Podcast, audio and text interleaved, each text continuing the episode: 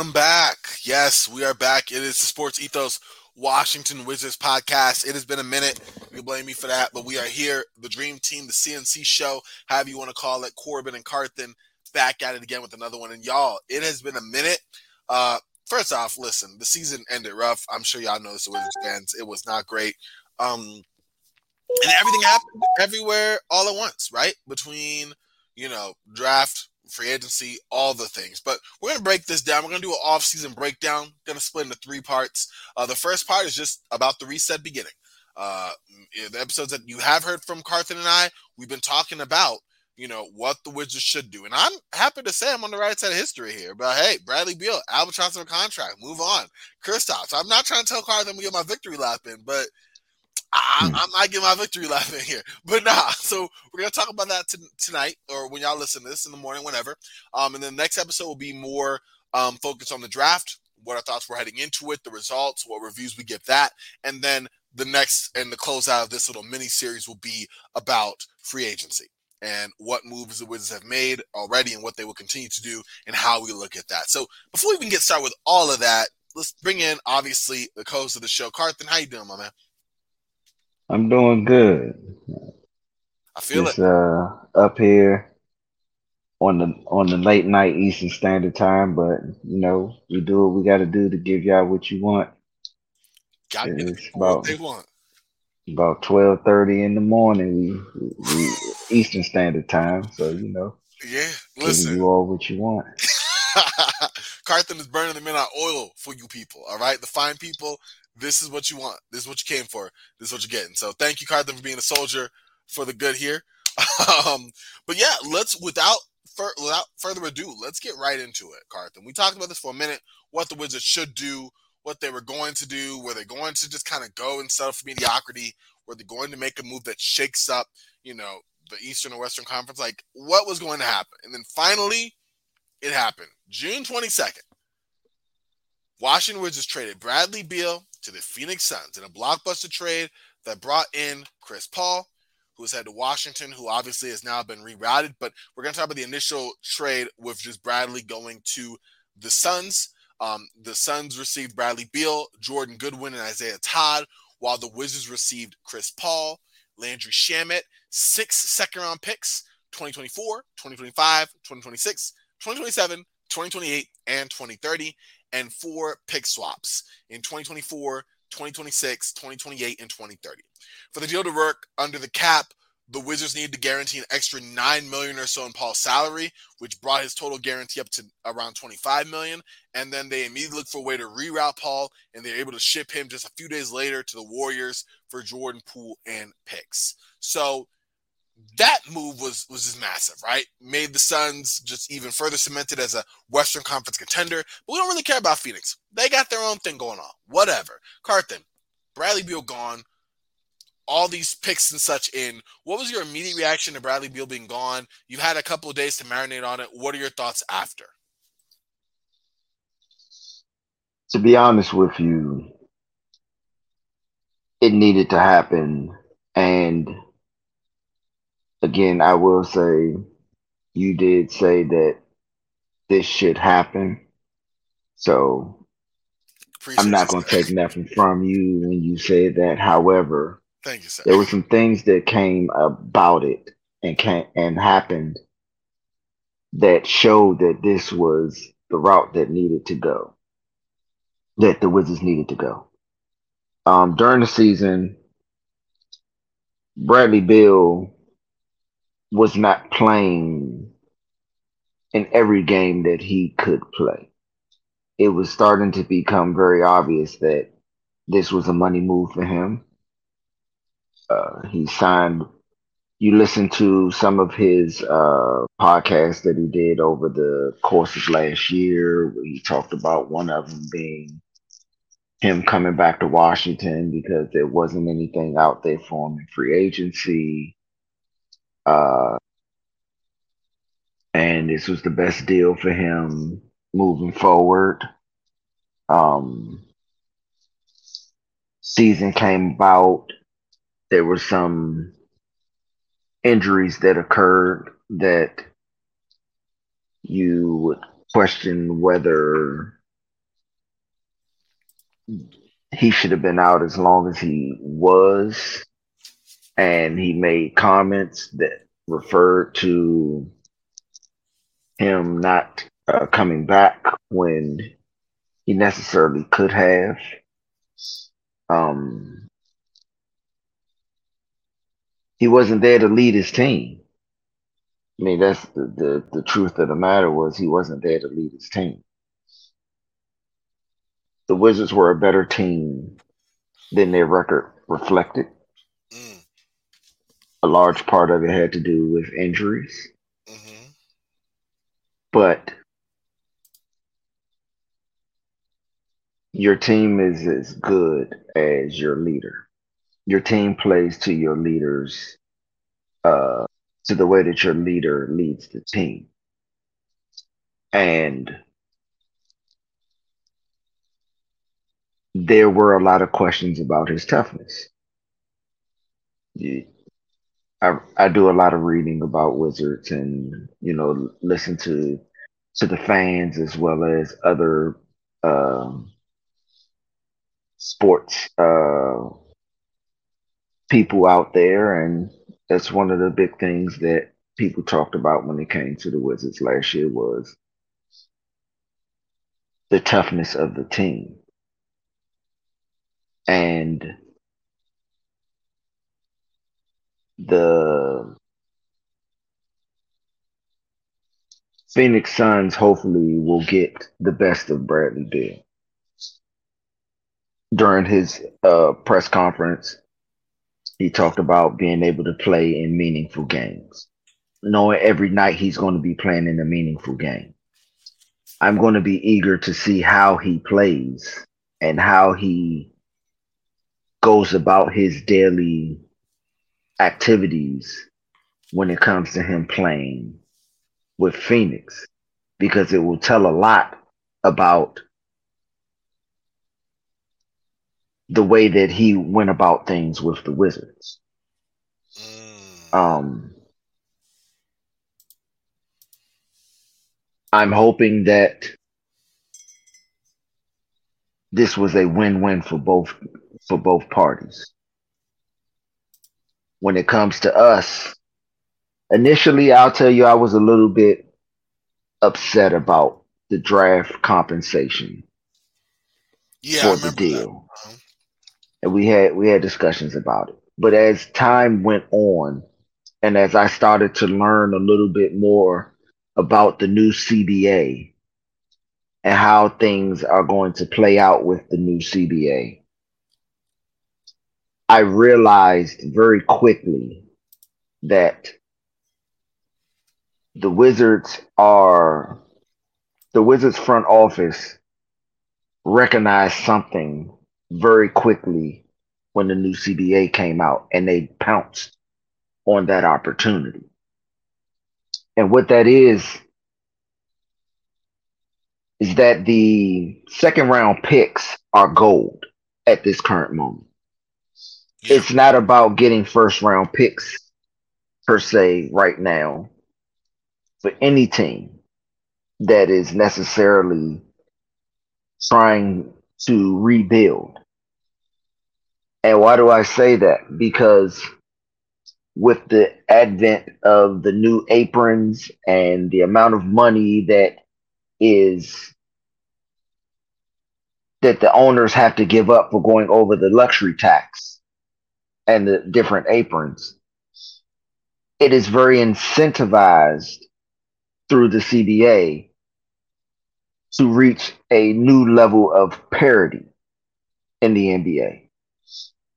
And what I mean by that is the NBA has made it so that these super teams, like a Golden State, you can't just keep stacking your squad and paying the pennies that you were paying in luxury tax money versus uh and knowing that you can just keep doing what you were doing. Yeah, it's not permissible you, now. You can't do that anymore. So why does second round picks become gold? First round picks have a rookie wage scale. you get drafted and pick whatever. So we'll use pick six. I mean, we'll use pick seven this year because the Wizards essentially ended up with pick 7 mm-hmm. But like Coulibaly mm-hmm. ended up getting four point five million dollars for his first year. And we're gonna talk on a four on a, on a four year, thirty million dollar deal. Mm-hmm. So I bring that up because that's how much the seventh pick over the seventh overall pick is guaranteed to get in his first year. A second round pick is negotiable. They don't have a rookie wage scale for the second round picks. So they can negotiate the contract with them. So for a team like Golden State, who is well over the luxury tax, they for we're going to hypothetically use 150 or no, let's just use 100%. They have to pay 100% in luxury tax to a player.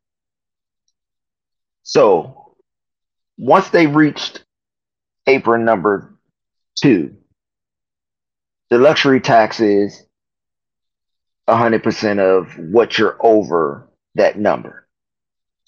So if you sign a player for the veteran minimum of $2 million, let's say,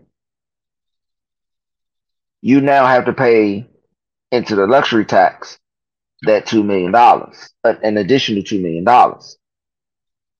So you have to get your, and, and that's just the money aspect. That's not all of the other stuff that goes into it.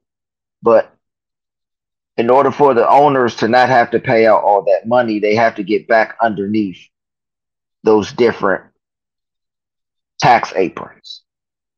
How do you do that? Well, you have two options. You keep your high core, you keep your core people with high salaries. You have to subsidize to get to, to get your thir- min- minimum of 13 players. You have to either A, sign very young and very inexpensive non drafted free agents, or you have to get a ton of second round picks where you can negotiate their salary so that you can keep your salary numbers down. So, what happens when a team like Golden State, whose salary is extremely high,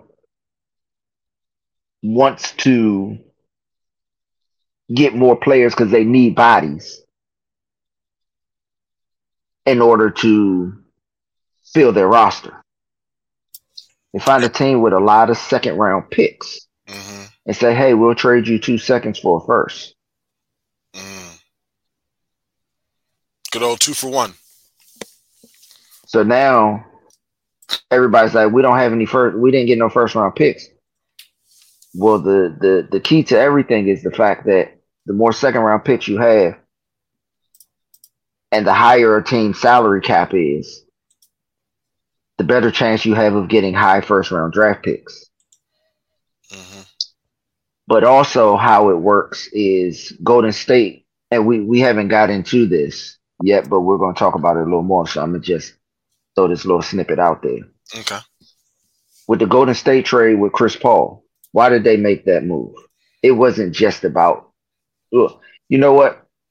we going I'm gonna hold off on that. I'm gonna okay. hold off. We're, on that. I'm, we're gonna, we're gonna, we right, we got free. That's the next episode. We're gonna we're gonna get. That's a, a, free agency. We're gonna get into that. We're gonna dive into that, and we might even do one, ladies and gentlemen, just on, uh, on general observations of free agency and trades. And and but that that one is is something we we can do a little tonight because that's that has to do with the trade that that yeah. we're talking about right now. It's the, yeah. the third part to it. But the third part. But let me. Uh-huh. Oh, go ahead.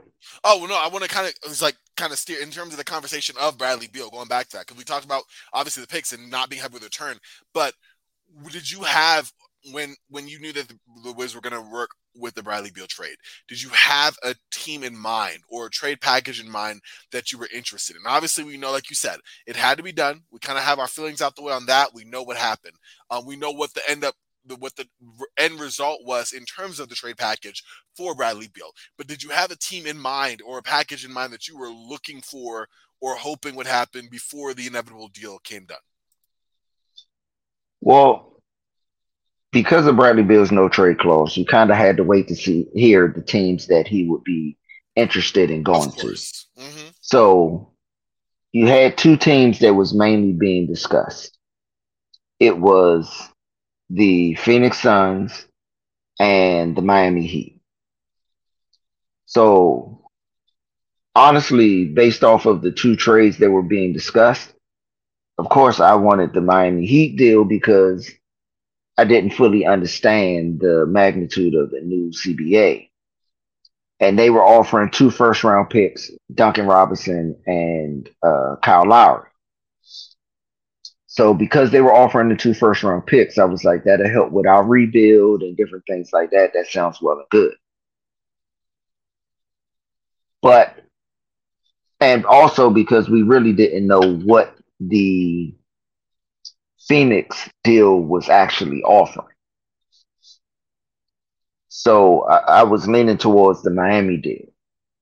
But as I stated, once I found out what the compensation was coming back from Bradley Beal mm-hmm. and the understanding that I'm that I'm starting to get when it comes to the CBA, I preferred the deal that we ended up getting. That makes sense. Totally understand that for sure. I, I guess looking back, um, let's look at just the initial return for uh well not even that. Before we even go into the return, we already talked about the return for Beal.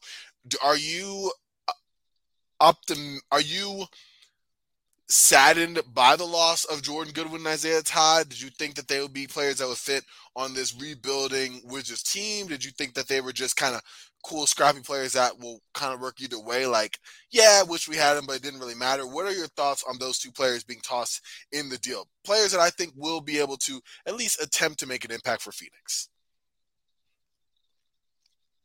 The only one I was uh, upset about losing was uh, Jordan Goodwin.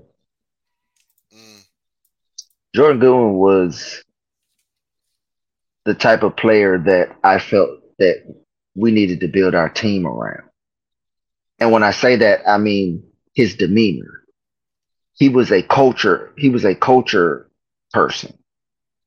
You want those scrappy guys that got heart, that aren't soft, going to put it all on the line every night, regardless if he's dropping 30 points or he's dropping two points because he's not making a lot of, of points. Every possession matters to him.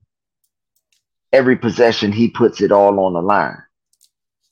He plays defense like defense should be played.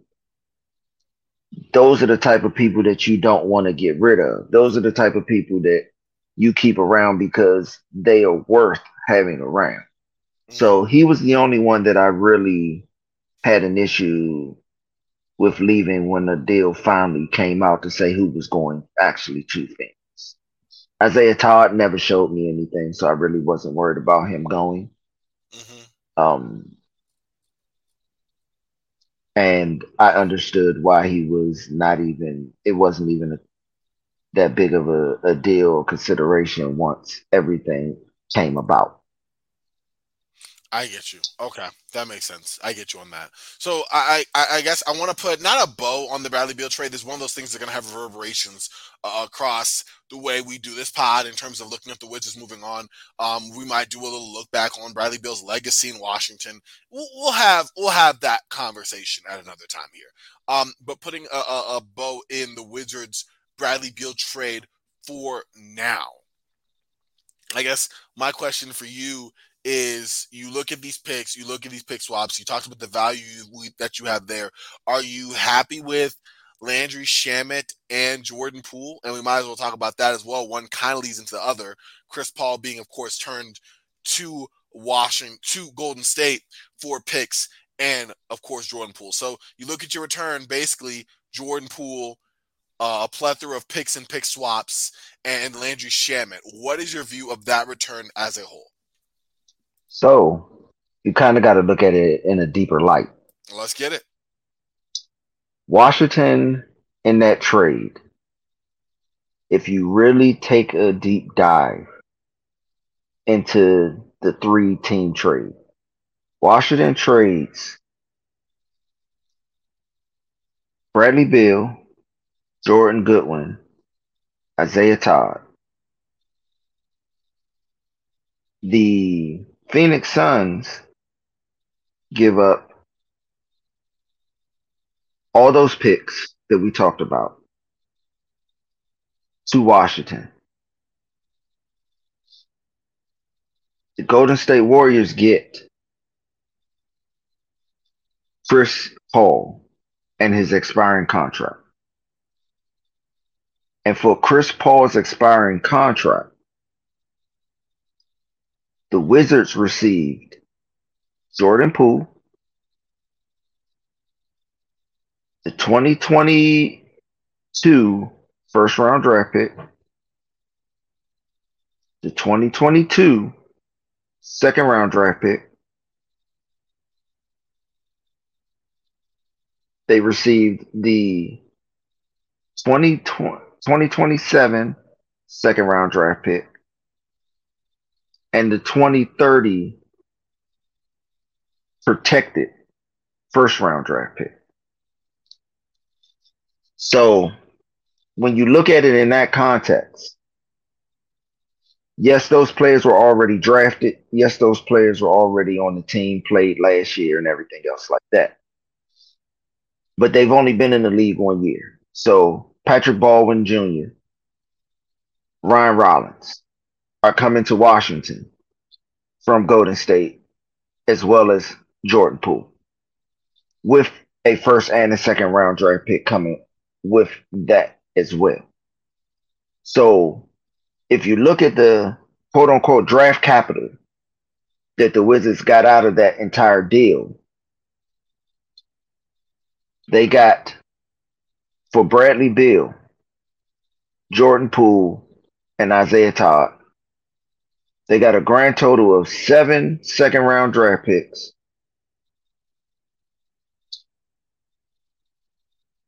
Eight if you include 2022. So eight second round draft picks, two first round draft picks, and four player swaps.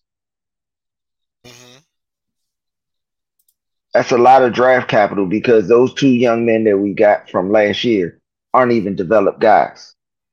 So it's almost like they got drafted and then got traded to the Wizards. Mm.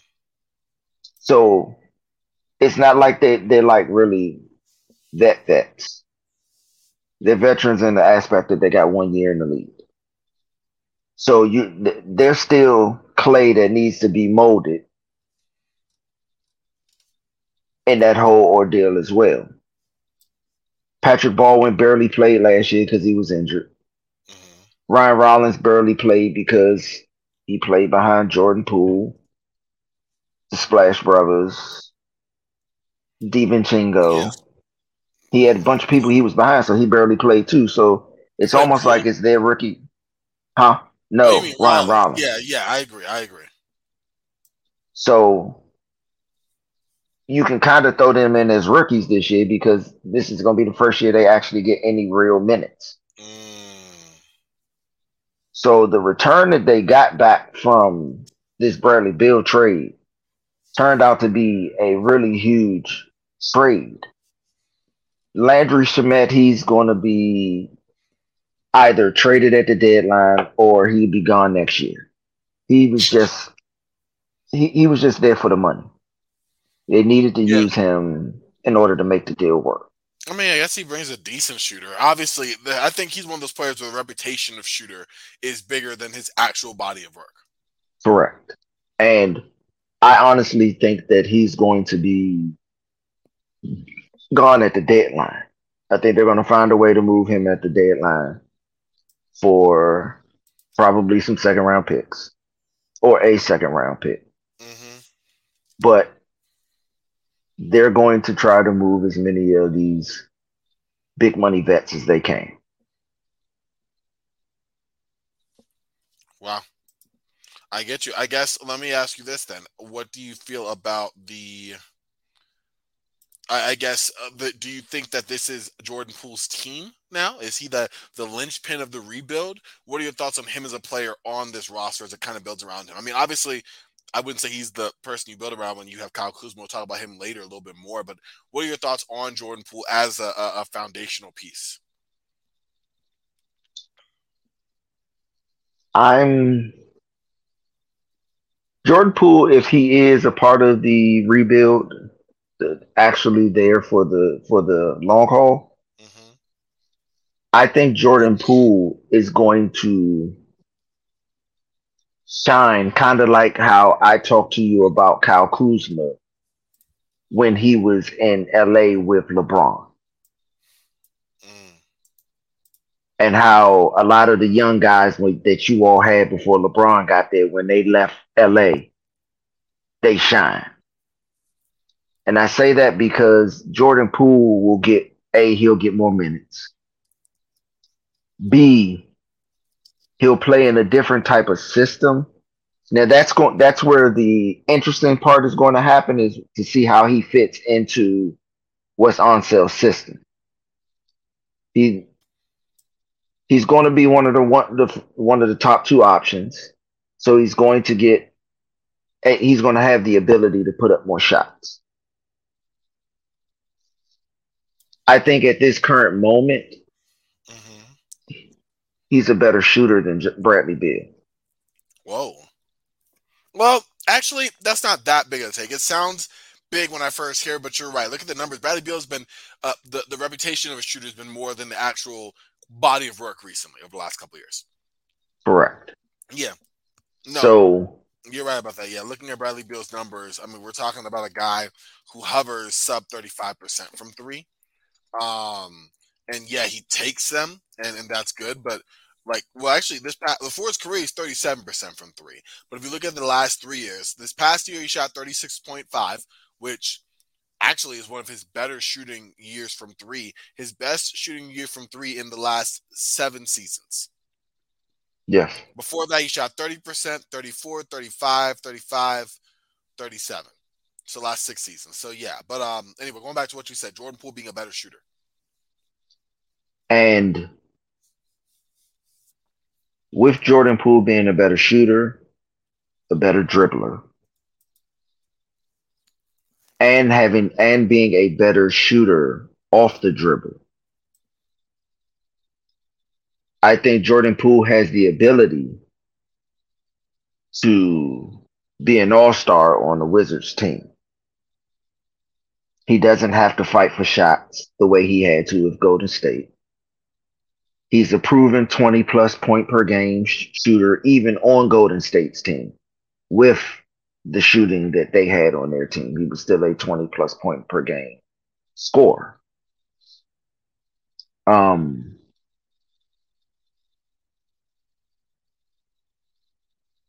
I think he has he can be what the Wizards need, especially if he's playing with Tyus Jones.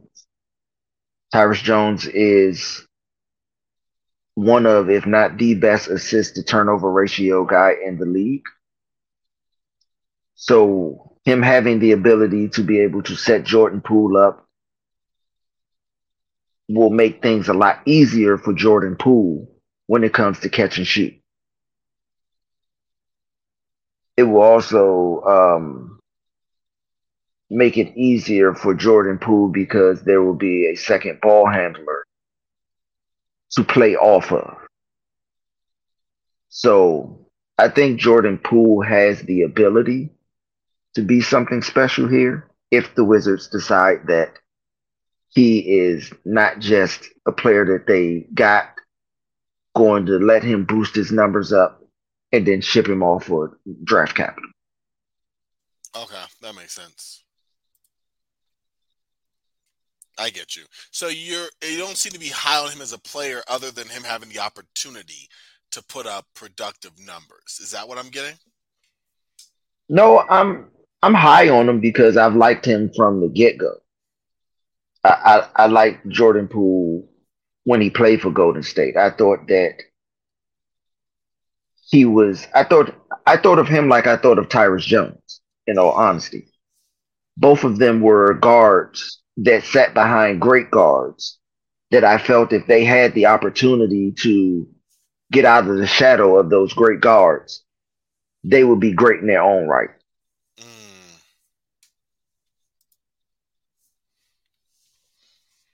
I get you. I get you. Okay.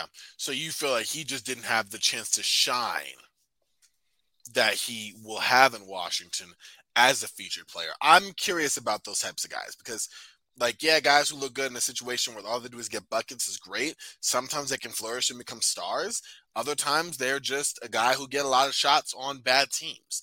And I'm not quite sure where I have Jordan Poole in that mix. Defensively, he's not super great when he's not scoring. What is he doing? He's shown flashes of playmaking for sure, but we saw him get played off the floor up in the in the Western Conference semis last year with Golden State. Now, mind you, some of that you could put through the year long drama of what happened between him and Draymond Green, but some of those is basketball on the floor and you not being effective, not being able to play defense, and if your shots aren't falling, you're not bringing value. So I'm curious as to what he brings there, but he is a young guy on a contract moving forward long term. He's young enough to be one of the pieces on your next decent Wizards team, and he's shown enough that I think that he can I think he could be like a 24, 25 points per game score. I'm not going to go much more than that because we also haven't seen Jordan Poole be the main focus of defensive attention night in and night out like he will be alongside Kyle Kuzma. But the dude can get buckets. He can.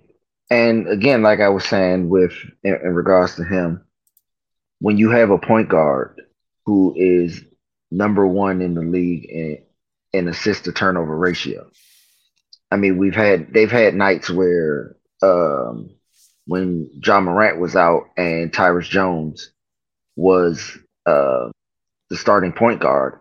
If I'm not mistaken, I would have to look up the numbers again. But the night that Tyus Jones had his triple double, he had 14 assists, no turnovers. He does not turn the ball over. He, he's one of those guys that can play at a very high level without turning the ball over. He can score.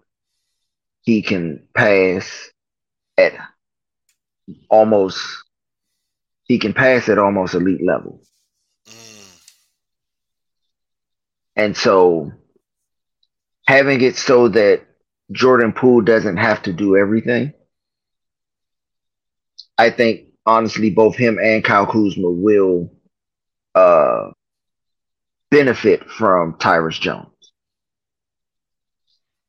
Mm. Because Tyus Jones is a he's enough of an aggressive point guard that he will command attention in the paint that will allow for Kyle Kuzma and Jordan Poole to get open looks as well as I believe Corey Kispert's going to really benefit from Tyus Jones. Wow. That makes sense. I could see that. I could see that. I could see that. I, I, I uh, guess which player do you think is impacted most by Jordan Poole's addition on that team?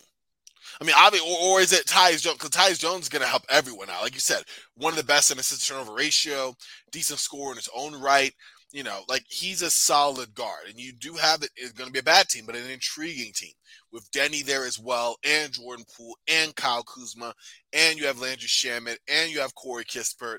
You know, you have um, uh, uh Daniel Gafford. You have some interesting guys up and down that lineup. Not good guys. I mean, I mean think, not great guys, but interesting and but and Bilal shot forty what forty two percent last year. Uh, he did from three so with ver- with very li- right. I was gonna say with very limited. Yeah, like uh, with, but even with that being the case, he shows the ability that he can shoot.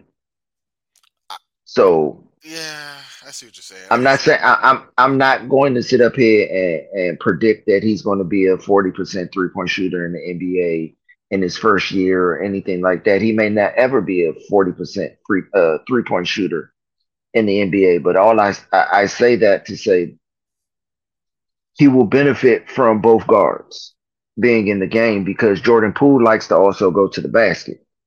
He he likes to facilitate as well. Although it's a, a lot of times it's a little flashy, but he still likes to facilitate. And with his ability to drive to the basket as well as shoot, he will those guys will benefit from his ability his his offensive tools. Mm. That makes sense. I get you. That makes sense. Interesting. I I, I don't know. I, I think it's a nice I mean, listen, I'd rather have 24 year old Jordan Poole than 38 year old going on 39 year old Chris Paul, right? That just makes more sense, right? I got picks, sure. I got young players. We're not going to be good anyway. So might as well go with that. But yeah, I think is one that's definitely going to be interested to look back on. And I think as we take further stock of what the Wizards are doing on our free agency episode with the moves they made, we can take stock of this team as a whole. But let's move on here. We are almost 40 minutes, which we needed to do for Bradley Beal, but that was not the only trade we were talking about today. Of course, we got the Kristaps Porzingis trade as well. Yes, he is finally moved. Kristaps Porzingis, after a career year in Washington, was routed to the Celtics in a deal that obviously got Tyus Jones to the Wizards and Marcus Smart to the Grizzlies. So let's break that down real quick. Celtics received Kristaps Porzingis, the number 25 pick in the draft, and the 2024 first round pick, top four protected from the Warriors. The Grizzlies received Marcus Smart from the Celtics, and the Wizards received Tyus Jones, Danilo Gallinari, oh, Tyus Jones from the Grizzlies, Danilo Gallinari, and Mike Muscala from the Celtics, and the number 35 pick in the 2023 draft. Uh, I honestly would be surprised. I think Danilo Gallinari is definitely going to be a buyout, and I think it's safe to assume that Muscala would as well. But last season, Porzingis averaged 23.2 points per game, along with 8.4 rebounds, 2.7 assists, and 1.5 blocks per game in just under 33 minutes. Uh, he played in 65 games, which is the most that he's played in since 2016 2017. Had a really healthy season and now is going to the Boston Celtics, fourth team, where they have Malcolm Brogdon, Jayson Tatum, Jaylen Brown, Robert Williams. They're going to be pretty solid. Um, also, shortly after that, uh, Kristaps Porzingis agreed with Boston to a two-year, $60 million contract extension that will lock him up through age 30 for him. So that is something to bring up. Um, as far as the Wizards, I mean, Tyus Jones.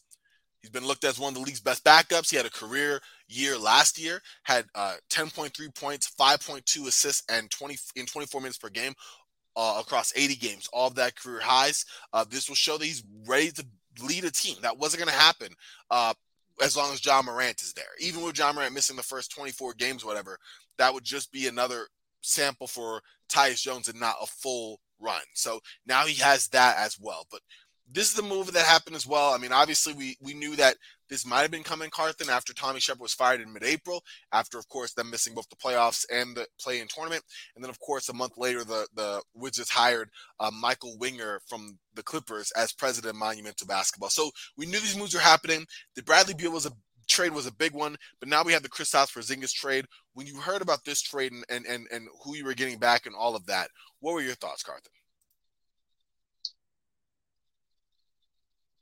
it didn't make sense to me. Ha, okay. It didn't make sense at all because we gave up the best player. And it seemed like the Celtics got the better end of the deal. That it did. Uh, yes, Marcus Smart was the defensive player of the year, but he was no Kristaps Porzingis.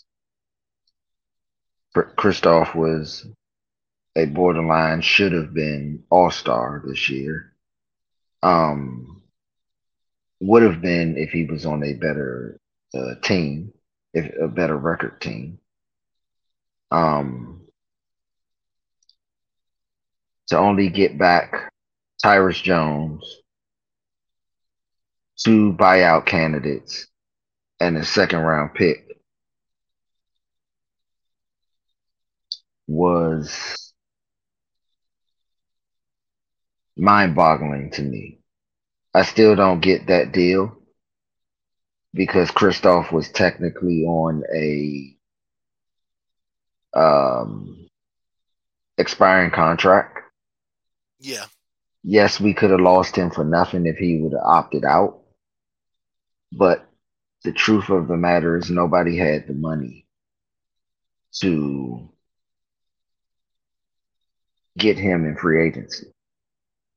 Nobody had the $30 million he was looking for, or 30 million plus he was looking for in a new deal. So they were going to have to sign and trade for him anyway.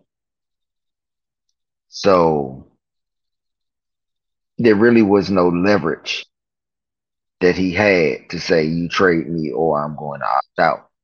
Because the truth of the matter is, we got the same, we would have got similar, we would have got a similar deal if he would have opted out. Mm. Um, yes, like I said, Tyus Jones is a good point guard. But also, I mean, let's be completely honest. The Wizards are in a rebuild. And who knows if it's a tear it tear down a complete house like Oklahoma City did, or if it is a we're going to tear down all the house except for one wall so that we can rebuild the house under old um, building uh, codes and not new building codes. And what I mean by that is, I'm about to say you got that firefighter experience. Let's hear it. What I mean by that is, they are rebuilding, but they're not going with a completely young squad. That it's closer to a retool than a rebuild. That makes sense. That makes sense. Or are so it's it's unknown which way it's going to go because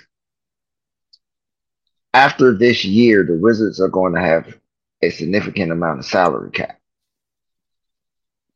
and even with the signings of Jordan Poole and Kyle Kuzma, they're still going to have a significant amount of salary cap available to them to take on bad contracts to get more draft capital.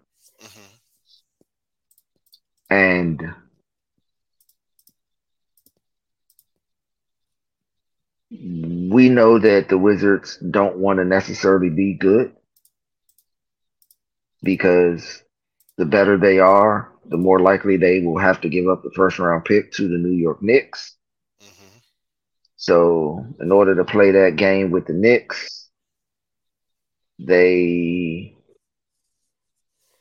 have to be bad so that they don't have to give up that first round pick. That will slow down the rebuild of what they're trying to do.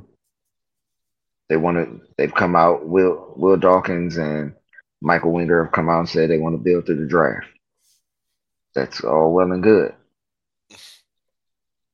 But you can't build through the draft if you're giving up draft if your draft picks going somewhere else. That's true. So you got to be bad to keep that pick.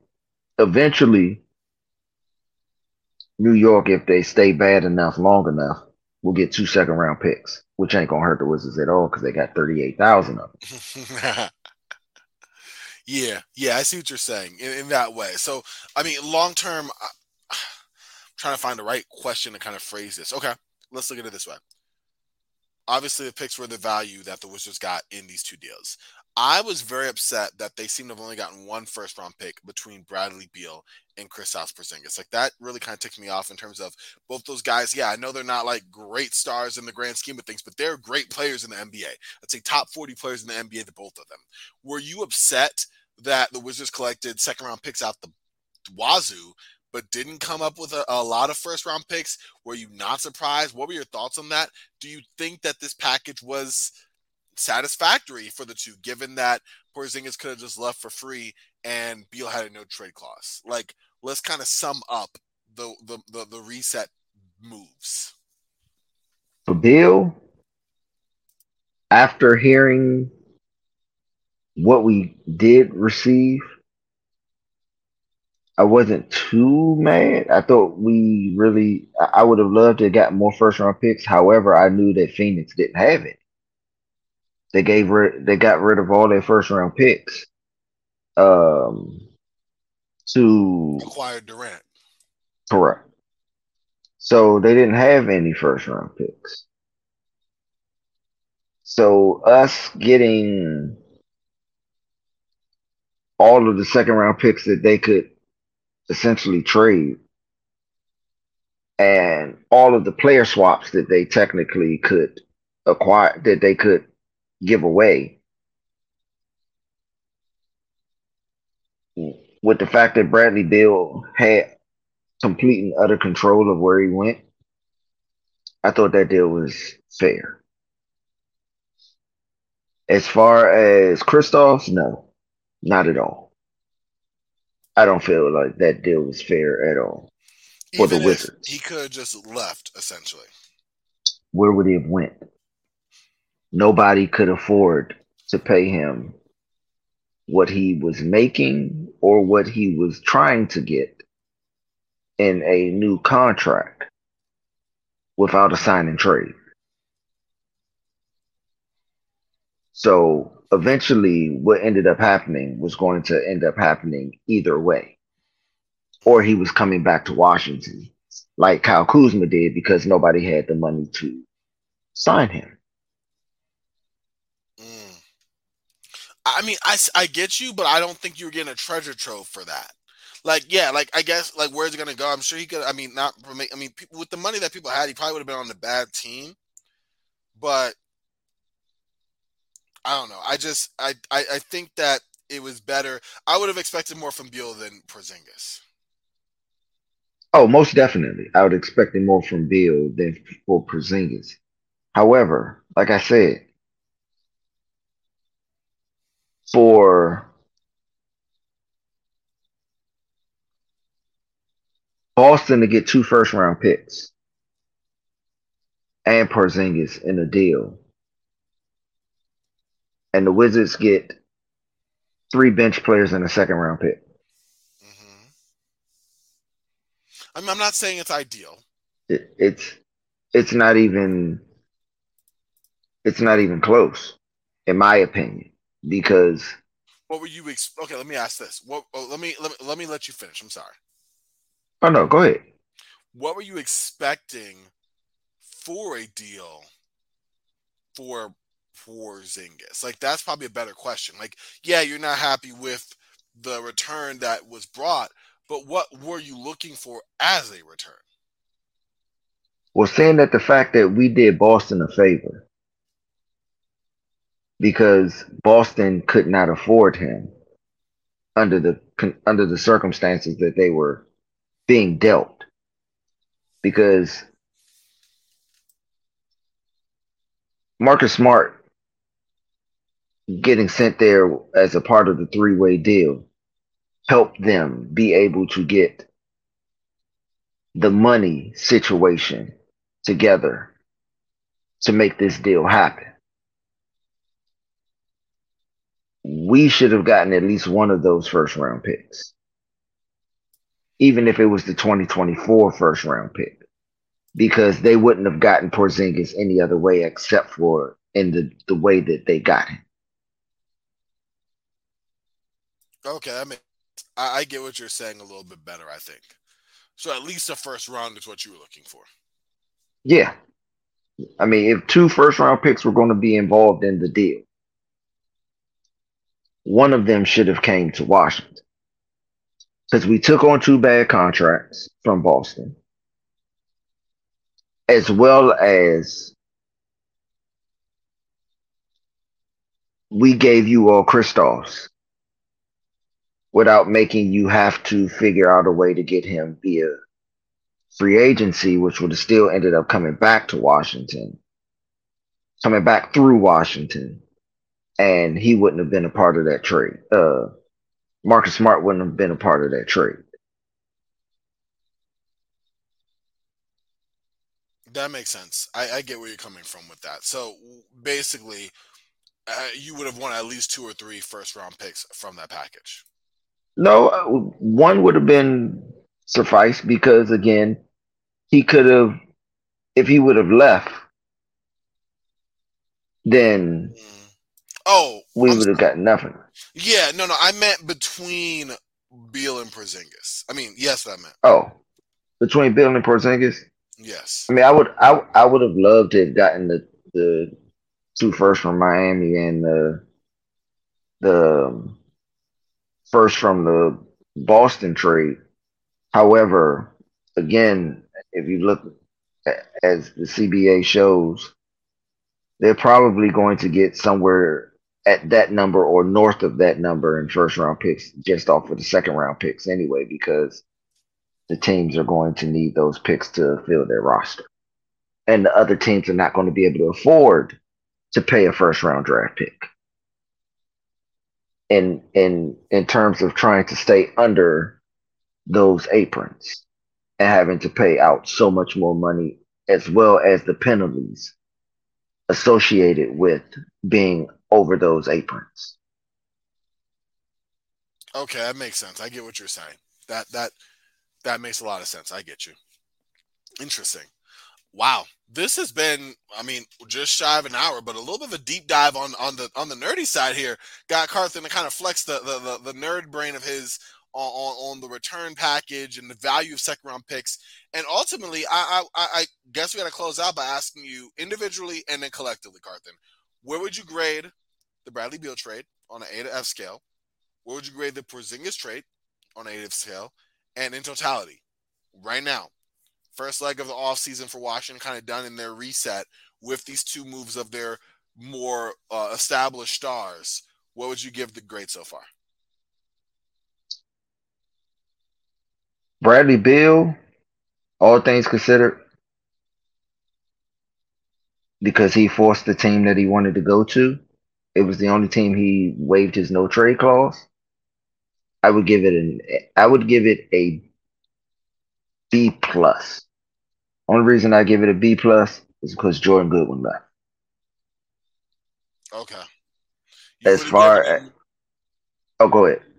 you would have given it more had you been able to keep Goodwin. Correct. I'd, I would have given it more had we been able to keep good. Um, because if we're going to go young, and that's what we are doing with this rebuild, we're we're we're taking on young people. Jordan Goodwin proved that he could be a quality NBA point guard, and what I I would have loved to seen him play with more minutes, having the ability to play uh, w- with more minutes. That makes a ton of sense. I get you on that for sure. I agree.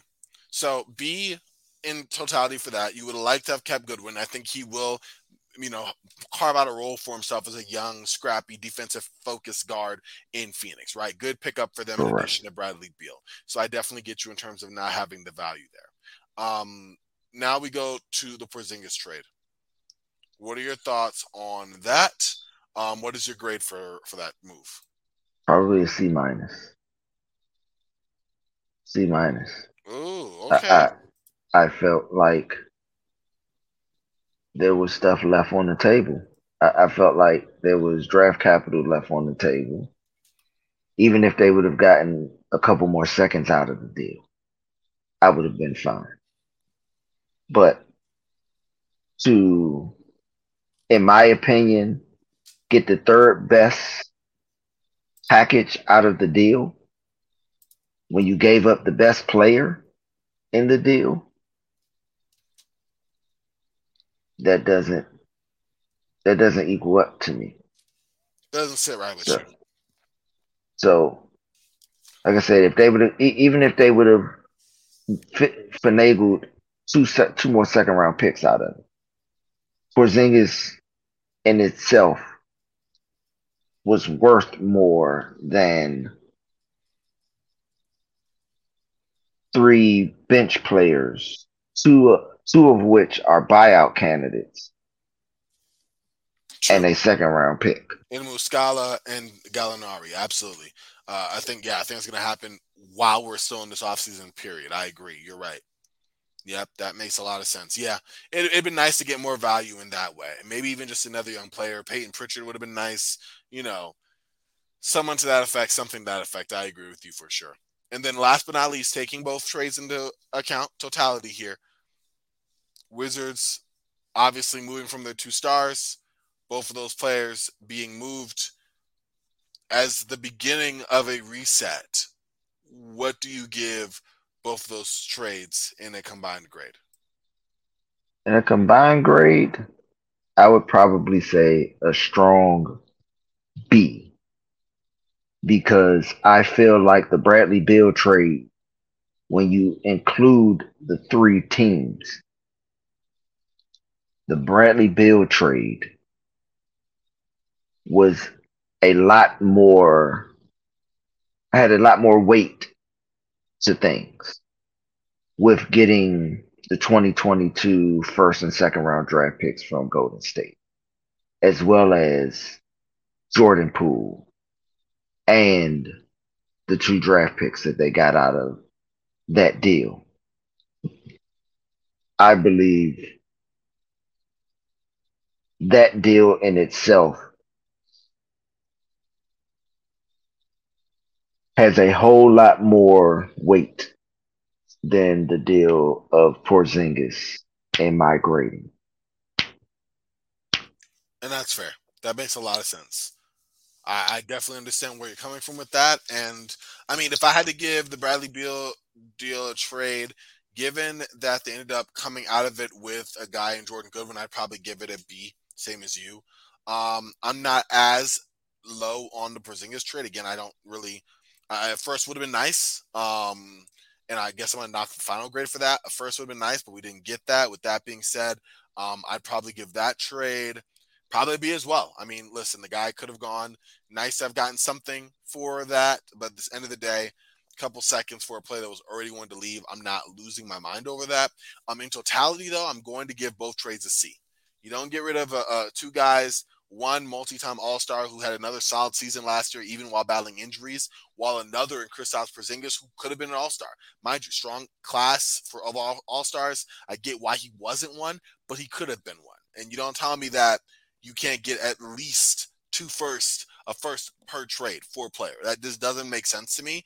Um, and I can't reconcile that. So even with the guy like Tyus Jones, even with the guy like um, a um, losing the, a, a, a, Jordan Poole, um, even with all the second round picks and pick swaps you have, I would have liked some more outright first at some point, even if you protected it heavily, just something, just for the sake of saying, hey, for our 10 pull star, we got a, a premium asset in terms of draft capital, even in name only. And that wasn't something that happened. And so I can't give them a, a really resounding grade for that. So it's going to be a C for me for sure.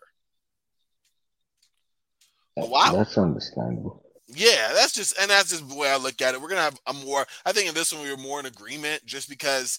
Listen, it had to be done. You know, they kind of were up against a rock and a hard place. I, I definitely wish they had squeezed some more out of it, but as you can tell, I'm not super high on this front office. So, like, I mean, it's the new front office now, but I wasn't high on the front office going in, so I'm not surprised they weren't. You know, but here we are, right? But listen, this is our first episode, part one, the reset. Like it or not, Wizards fans, we are entering a new era for the Washington Wizards, right? Uh, the, the days of, of fighting for a playing spot are probably gone for the next couple of years. Next year, possibly, maybe this Wizards team goes the of a 2013 Denver Nuggets and surprises some folks. I don't know. It, it's possible, but like as it stands right now, we're it's it's being overhauled.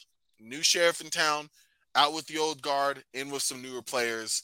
Um, and Carthan and I will be discussing that next on our next installment here in our mini series of the offseason breakdown. When we talk about the draft, um, what the Wizards kind of went into, what we were looking at um, that might happen, or we were hopeful would happen, what ended up happening, and then we're going to pick Carthan's scouting brain and get a little bit of scouting report on our on the Wizards' newest acquisition um, from the draft. So that'll be really cool to get a first-hand breakdown of Carthan's scouting perspective on uh, Bilal Coulibaly. So that'll be fun.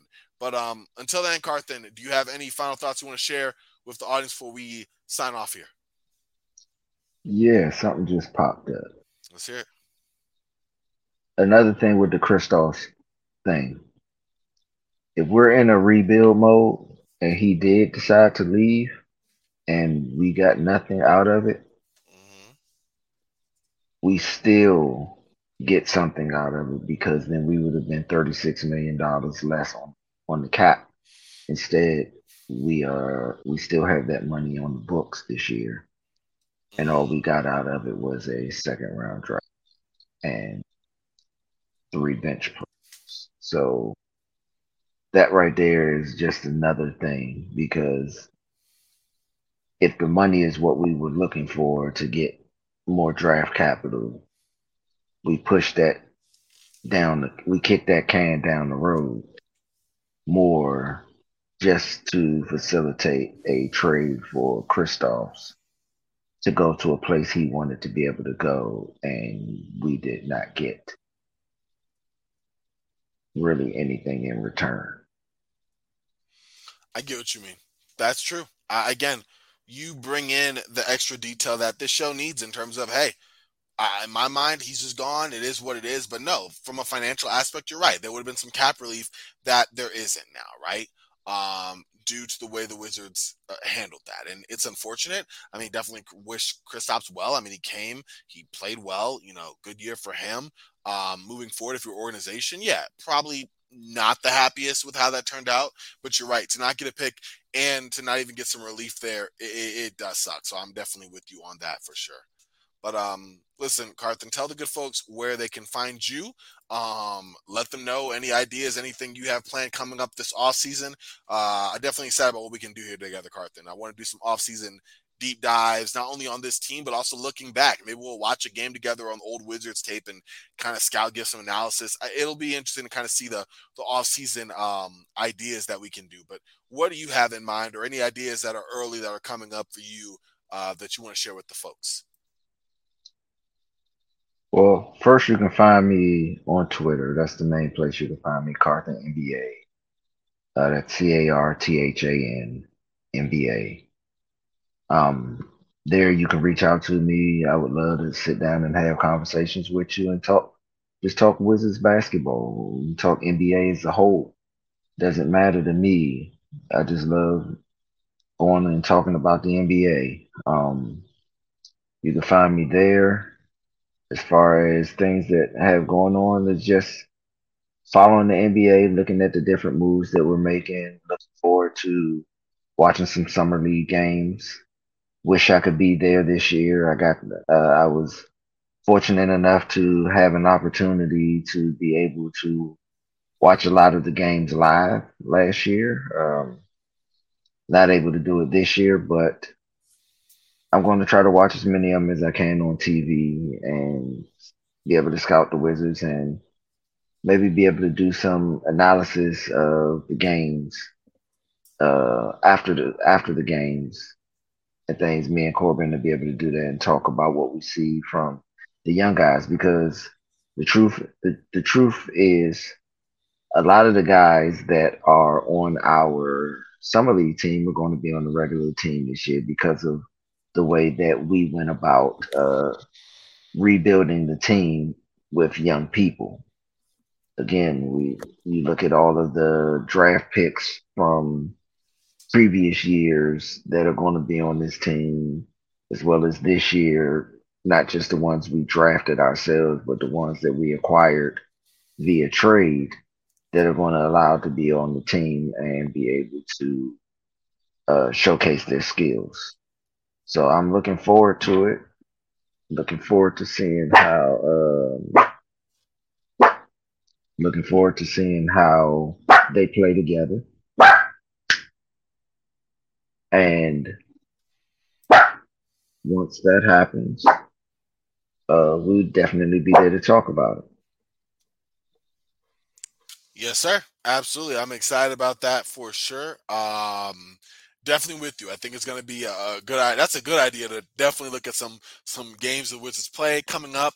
Uh, as we drop this, by the time y'all listen to this, uh, it will be the start of summer league. So that's going to be exciting for sure.